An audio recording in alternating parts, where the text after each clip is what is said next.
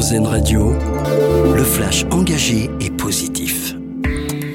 Bonjour, bonjour à tous. Alors que près de 5 millions de salariés étaient inquiets de ne plus pouvoir utiliser leur ticket resto pour aller faire leurs courses à partir du 1er janvier prochain, le gouvernement a finalement annoncé que ces titres seront toujours valables pour l'achat de produits alimentaires non consommables directement comme le riz, les pâtes, le beurre ou encore la viande et ce durant toute l'année prochaine. Et ce matin, le ministre de l'économie Bruno Le Maire s'est même dit favorable à une pérennisation de cette mesure au-delà de 2024. Médecins et assurances maladie reprennent les négociations tarifaires aujourd'hui. Les discussions avaient été stoppées en février dernier après une revalorisation des consultations d'un euro cinquante, bien en dessous des attentes des professionnels de santé. Le gouvernement veut obtenir certains engagements des médecins, notamment pour lutter contre les déserts médicaux, avant de libérer plus de moyens.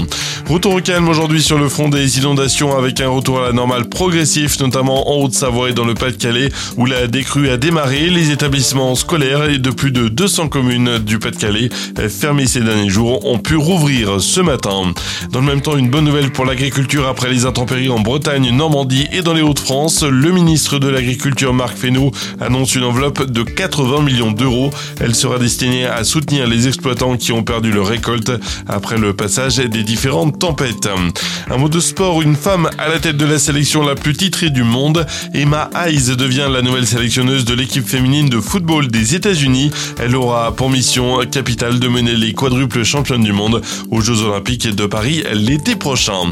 Et puis notre dossier solution pour terminer, il est à lire sur rzn.fr aujourd'hui avec Evertree, une entreprise qui propose des matériaux biosourcés pour la fabrication de meubles. Elle conçoit des résines végétales à partir de tournesol ou encore de colza, ce qui lui permet donc de créer un nouveau type de panneau en bois qui réduit de 80% l'empreinte carbone de la fabrication de ces meubles.